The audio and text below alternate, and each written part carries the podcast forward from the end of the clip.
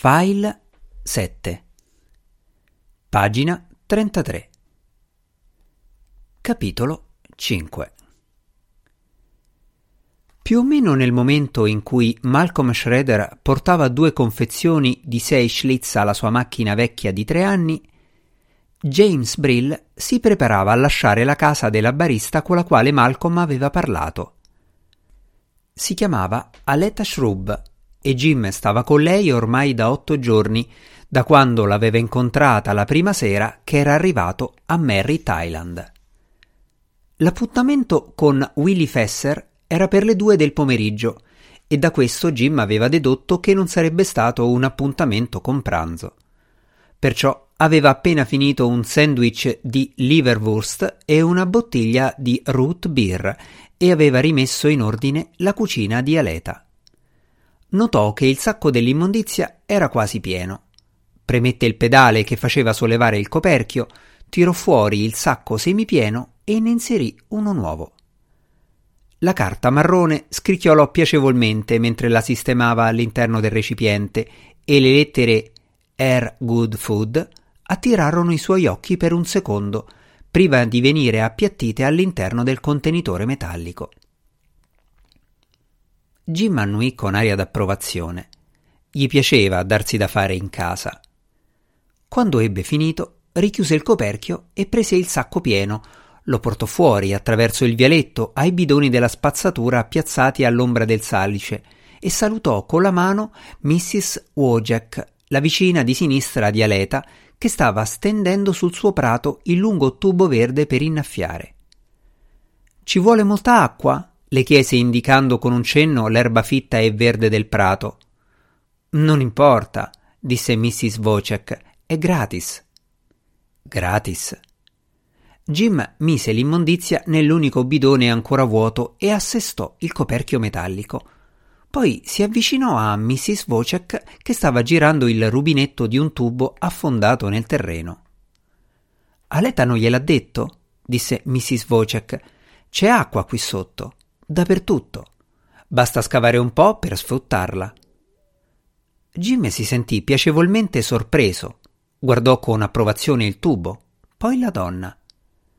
Sara Wojcik aveva sei anni più di Aleta, la mascella quadrata, le ossa robuste.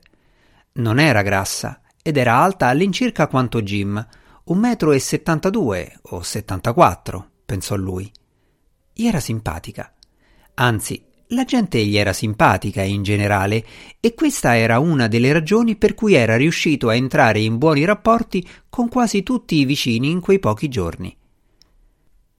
Era un quartiere dormitorio di Merry Thailand e le case costavano approssimativamente 40.000 dollari, ma all'inizio dovevano essere state vendute per un quinto di quella somma e durante il giorno era popolato soprattutto da donne e bambini. E c'è abbastanza pressione per far funzionare l'impianto? chiese Jim. Lo vede? disse Mrs. Wojcik. Lui annuì. È già riuscito a trovare un lavoro? chiese Mrs. Wojcik. Oggi devo vedere un tale. È un buon posto? Non lo so, disse lui. Non si può mai sapere con le vendite. Non lo saprò fino a che non avrò parlato con quel tizio. Se avrà il posto e se sarà buono, lei e Aleta dovete telefonarci, così io e Harry e voi due usciremo a festeggiare. Aleta vorrà festeggiare, immagino, disse lui. Le sono di peso ormai da un po' di giorni. Non deve pensarla così, disse Mrs. Wojcik. Non è facile per una giovane come Aleta dopo un divorzio.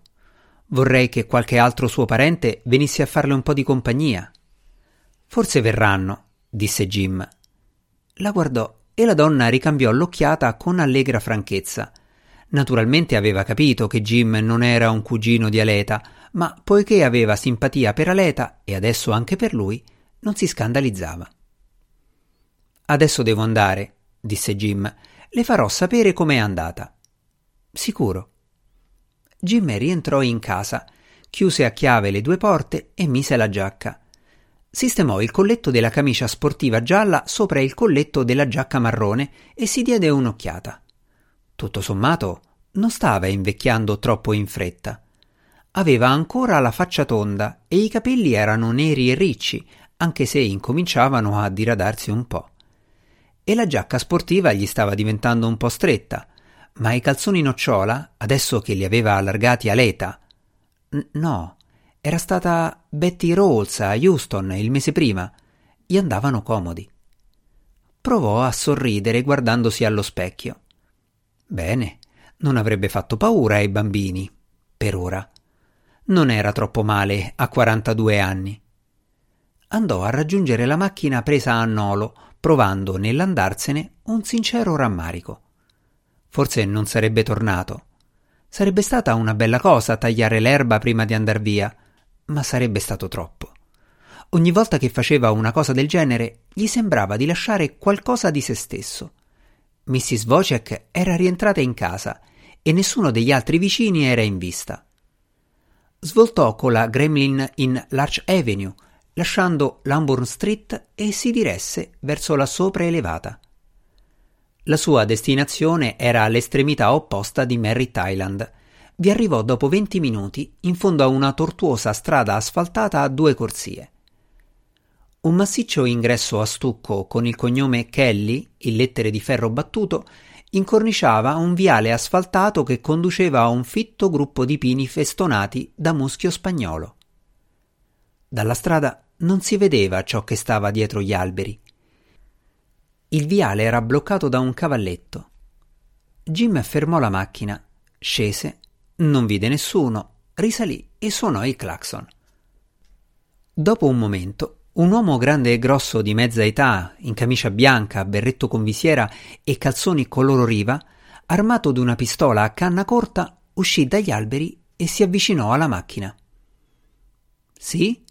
disse abbassando la faccia all'altezza del finestrino. Mi chiamo Brigham, William Brigham, disse Jim. Mi aspettano.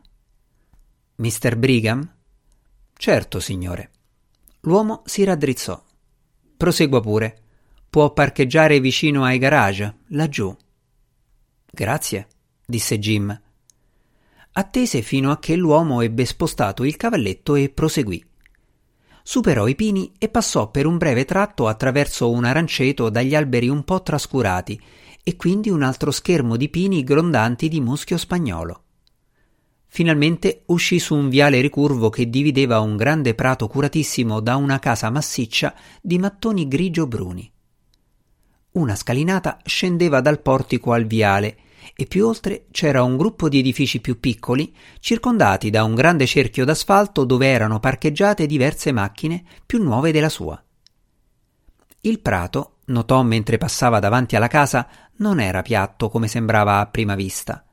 C'era una cresta e nascosta dalla cresta, davanti al tratto dove erano parcheggiate le macchine, scoprì una grande piscina rettangolare con tavoli e sedie riparati da ombrelloni. Due sedie erano occupate da un uomo e da una donna che stavano trafficando con un mucchio di carte. Uno degli edifici più piccoli, notò Jim, aveva una grande saracinesca sollevata e all'interno si vedevano altre macchine. Fermò la sua all'aperto, scese e si guardò intorno. Non c'era nessuno che potesse indicargli dove doveva andare, ma gli sembrava che i due accanto alla piscina lo guardassero con aria d'attesa. Si avviò verso di loro. L'uomo era giovane, con i capelli neri molto corti e teneva in mano una penna e una cartelletta. La donna era oltre la sessantina, snella, alta, ancora bella, con i capelli di un bruno rossiccio e portava un prendisole giallo che contrastava con l'intensa abbronzatura del volto energico. Caro ragazzo, disse la donna con voce roca quasi baritonale quando Jim si avvicinò. Lei chi è comunque? Bill Brigham, disse Jim. Sono venuto per parlare con Willy Fesser. Oh, Willy, disse la donna annuendo e strascicando l'ultima sillaba del nome. Guardò il giovane. Caro ragazzo, dov'è Willy? Il giovane fece una smorfia. In biblioteca, credo, disse. Passò un foglio alla donna. Ecco il preventivo del Caterer per il ricevimento dopo il lancio. La donna lo prese e lo guardò tenendolo lontano dagli occhi. È uno sproposito, mormorò. Ho fatto del mio meglio. Lo so, caro ragazzo. La donna si interruppe e guardò di nuovo Jim. Non ha sentito? In biblioteca. La mano libera si mosse con uno scatto imperioso, indicando la casa. Jim si voltò e si avviò. La porta d'ingresso era socchiusa. Entrò nel grande atrio con una ampia scalinata in fondo. C'erano pesanti porte di quercia, tutte chiuse, disposte a intervalli lungo i due lati dell'atrio. Una si aprì e due uomini snelli e bruni, vestiti di calzoni bianchi e camicie bianche a maniche corte perfettamente stirate, uscirono discutendo in spagnolo. Lo ignorarono e si avviarono verso l'estremità dell'atrio, dove un corridoio scompariva sotto la scala. Ehi! chiamò Jim. Dov'è la biblioteca? I due si fermarono, lo guardarono, scrutarono i suoi abiti poi uno indicò la terza porta di fronte. Lì, signore. Grazie. Prego. Jim si accostò alla porta e bussò. Nessuno rispose. Aprì ed entrò. Era una lunga sala piena di libri e c'erano divani e poltrone sparsi qua e là.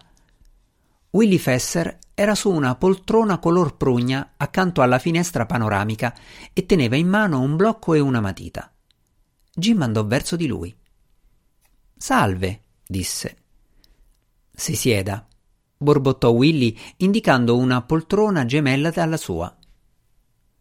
Dall'ultima volta che l'aveva visto aveva acquisito un vago accento mitteleuropeo. Jim sedette. Willy notò dimostrava tutti i suoi anni. Non poteva essere più vecchio di lui di quattro o cinque anni, ma in quegli ultimi nove mesi era ingrassato parecchio. La giacca blu a doppio petto gli andava stretta. Naturalmente, pensò Jim, a Willy piaceva mangiare e in Europa c'erano tanti ottimi ristoranti. Ma il grasso acquisito era flaccido e il viso di Willy era attirato, non pieno. I capelli grigi, richiamati sopra la testa quasi calva, non sembravano più giustificare lo sforzo di quella pettinatura meticolosa. Ha qualche motivo per trovarsi in questa zona? chiese Willy. Sto cercando un lavoro come rappresentante, è ovvio, rispose Jim. Ha smesso di vendere macchine agricole a Denver? Lei cosa ne pensa? disse Jim. Vuol sapere se ho lasciato qualcosa in sospeso? E del resto è un posto che posso riavere quando voglio. Meglio di no, disse Willy. È meglio non tornarci dopo questo. Vada da qualche parte, per esempio la costa orientale, e ci resti per sei mesi o giù di lì. Bene, d'ora in poi parlerà con me solo per telefono. Strappò un foglio dal blocco e lo porse a Jim. Capito, Jim diede un'occhiata al foglio e lo mise in tasca. Imparerò il numero a memoria e butterò via questo. Ma come farò a mettermi in contatto se avrò bisogno urgente di lei, qui? Non ha bisogno di sapere dove sarò io. Un accidente, disse Jim. Possono succedere tante cose. Lo sa meglio di me. Sta bene. Willy guardò alla finestra. Anche Jim guardò e vide la piscina, la donna dalla voce baritonale e l'uomo dai capelli neri. Adesso c'era anche qualcuno in calzoni e camicia bianca che porgeva ai due un vassoio con i bicchieri. Sta bene, ripeté Willy. Qui. Ma la duchessa non sa niente di niente, se lo ricordi, e in effetti non lo sa. A che serve? disse Jim. Lo sanno tutti quanti che affitta a tutti quelli del mestiere. D'accordo, ci è utile, disse Willy. Lasci perdere il resto. Deve esserci un posto all'aperto per parlare, e la duchessa ce lo fornisce con le sue feste.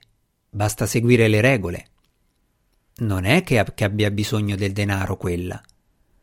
Non cerchi mai di capire chi ha bisogno di denaro, disse Willy pesantemente. Lei ne ha bisogno. È tutto quello che voglio sapere. Ecco, ora è il suo incarico. Il rappresentante federale presso la spedizione è il sottosegretario americano per lo sviluppo dello spazio. Si chiama Jens Willy. Voglio che metta una microspia per sapere che cosa dice ai suoi. È alloggiato con gli altri rappresentanti diplomatici all'Holiday Inn. Gli ultimi tre piani sono tutti loro. Willy si interruppe. Si sporse un po' dalla poltrona per infilare la mano nella tasca destra dei calzoni tirò fuori una piccola chiave e la porse a Jim. Dati e materiale, disse, sono tutti ad aspettarla nell'armadietto di sicurezza che corrisponde a questa chiave alla stazione degli autobus. 400 alla settimana. Oh, andiamo, disse Jim. Abbiamo parlato di cinque. È per questo che ho lasciato Denver. Mi dispiace. Willy scrollò le spalle. Non c'è abbastanza denaro. 400. Jim si alzò. Credo che tornerò al mio vecchio lavoro, disse. Girò sui tacchi e si allontanò. Quando arrivò alla porta, Willy non si era mosso. Stava ancora sulla poltrona e aveva ripreso a scrivere sul taccuino. Jim si voltò di nuovo, tornò indietro e sedette. Al diavolo, d'accordo, disse. Bene, disse Willy senza alzare gli occhi. Tenga la chiave dell'armadietto. È un duplicato. Dopo mezzanotte ogni sabato troverà il suo denaro là dentro.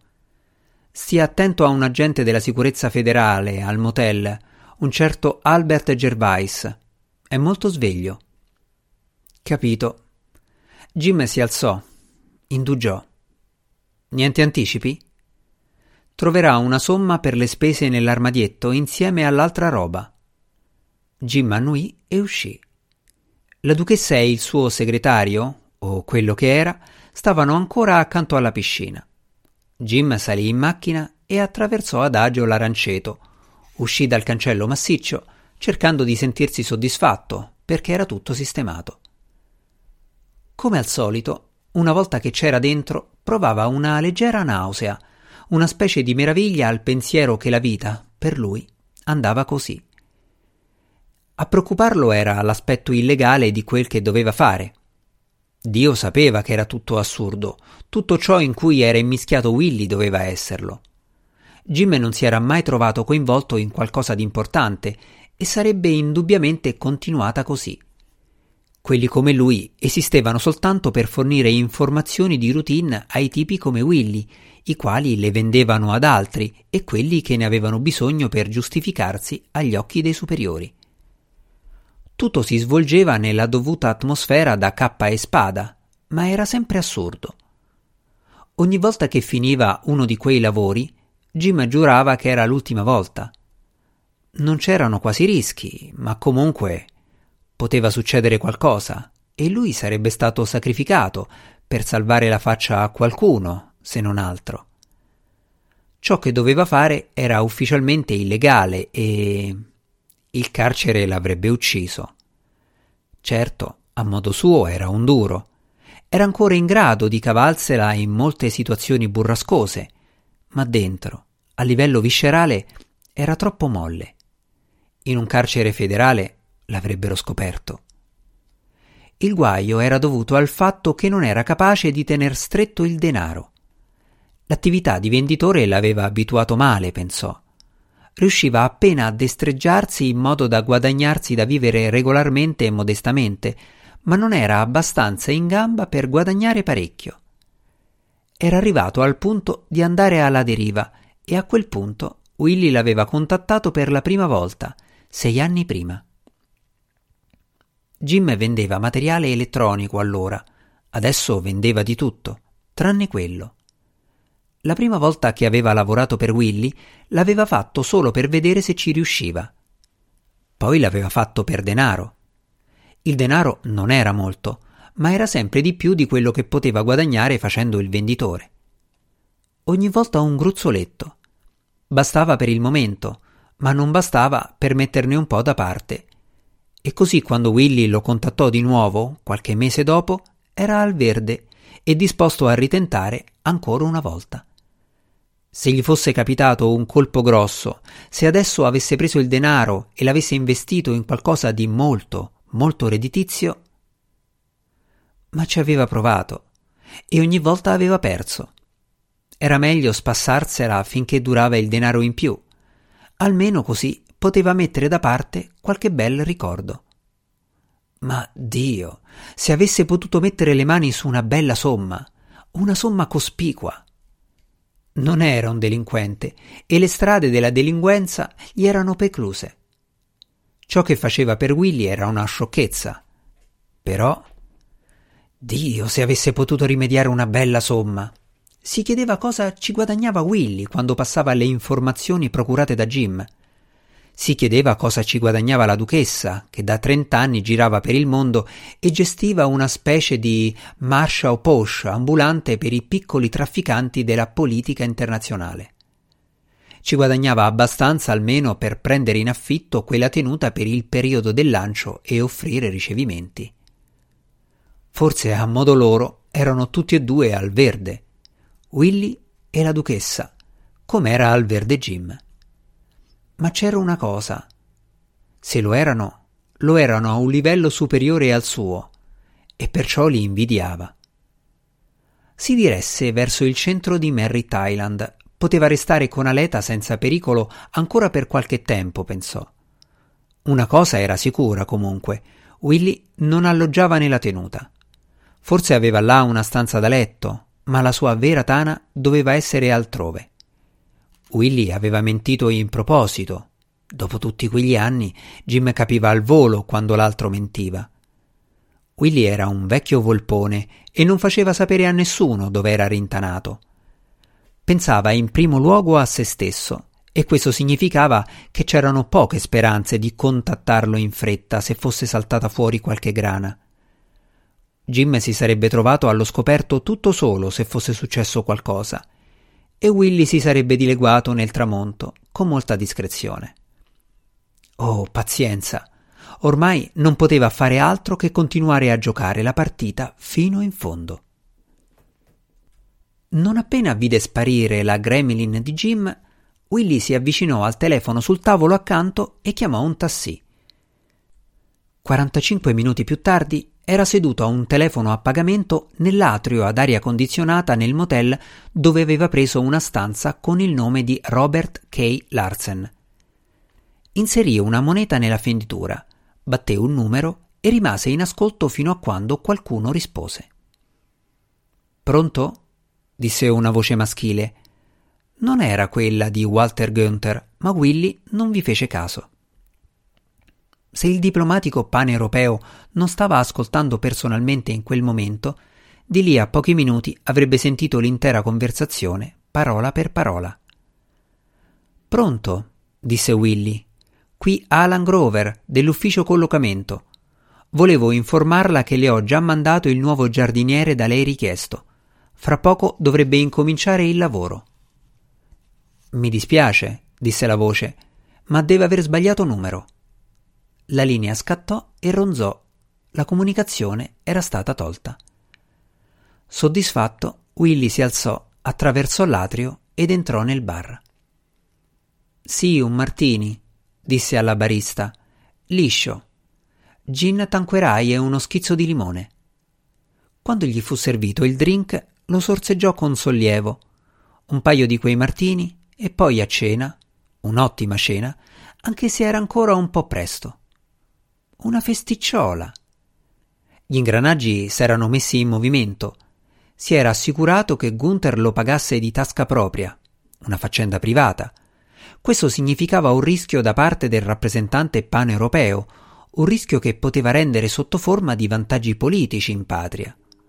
Un po' di denaro puntato sulla possibilità che quel Willy, essendo inesperto, commettesse qualche sciocchezza di cui Gunther avrebbe potuto approfittare, o che la sorveglianza servisse a scoprire qualcos'altro che Gunther avrebbe potuto utilizzare per insinuare che Willy non era quell'innocua figura politica di cartapesta che sembrava. Questo rendeva la situazione molto confortevole per Willy. Era sempre meglio lavorare per i singoli individui anziché per qualche organizzazione. Era più facile sganciarsi se necessario e c'era la possibilità a lungo termine di imbattersi in qualche informazione destinata in seguito a rivelarsi preziosa. Comunque adesso si meritava un buon pasto, a parte il fatto che se avesse atteso fino all'ora regolare, trovandosi solo in una città affollata per il lancio, avrebbe dovuto dare una mancia spropositata a qualcuno per ottenere un tavolo. Pagina 42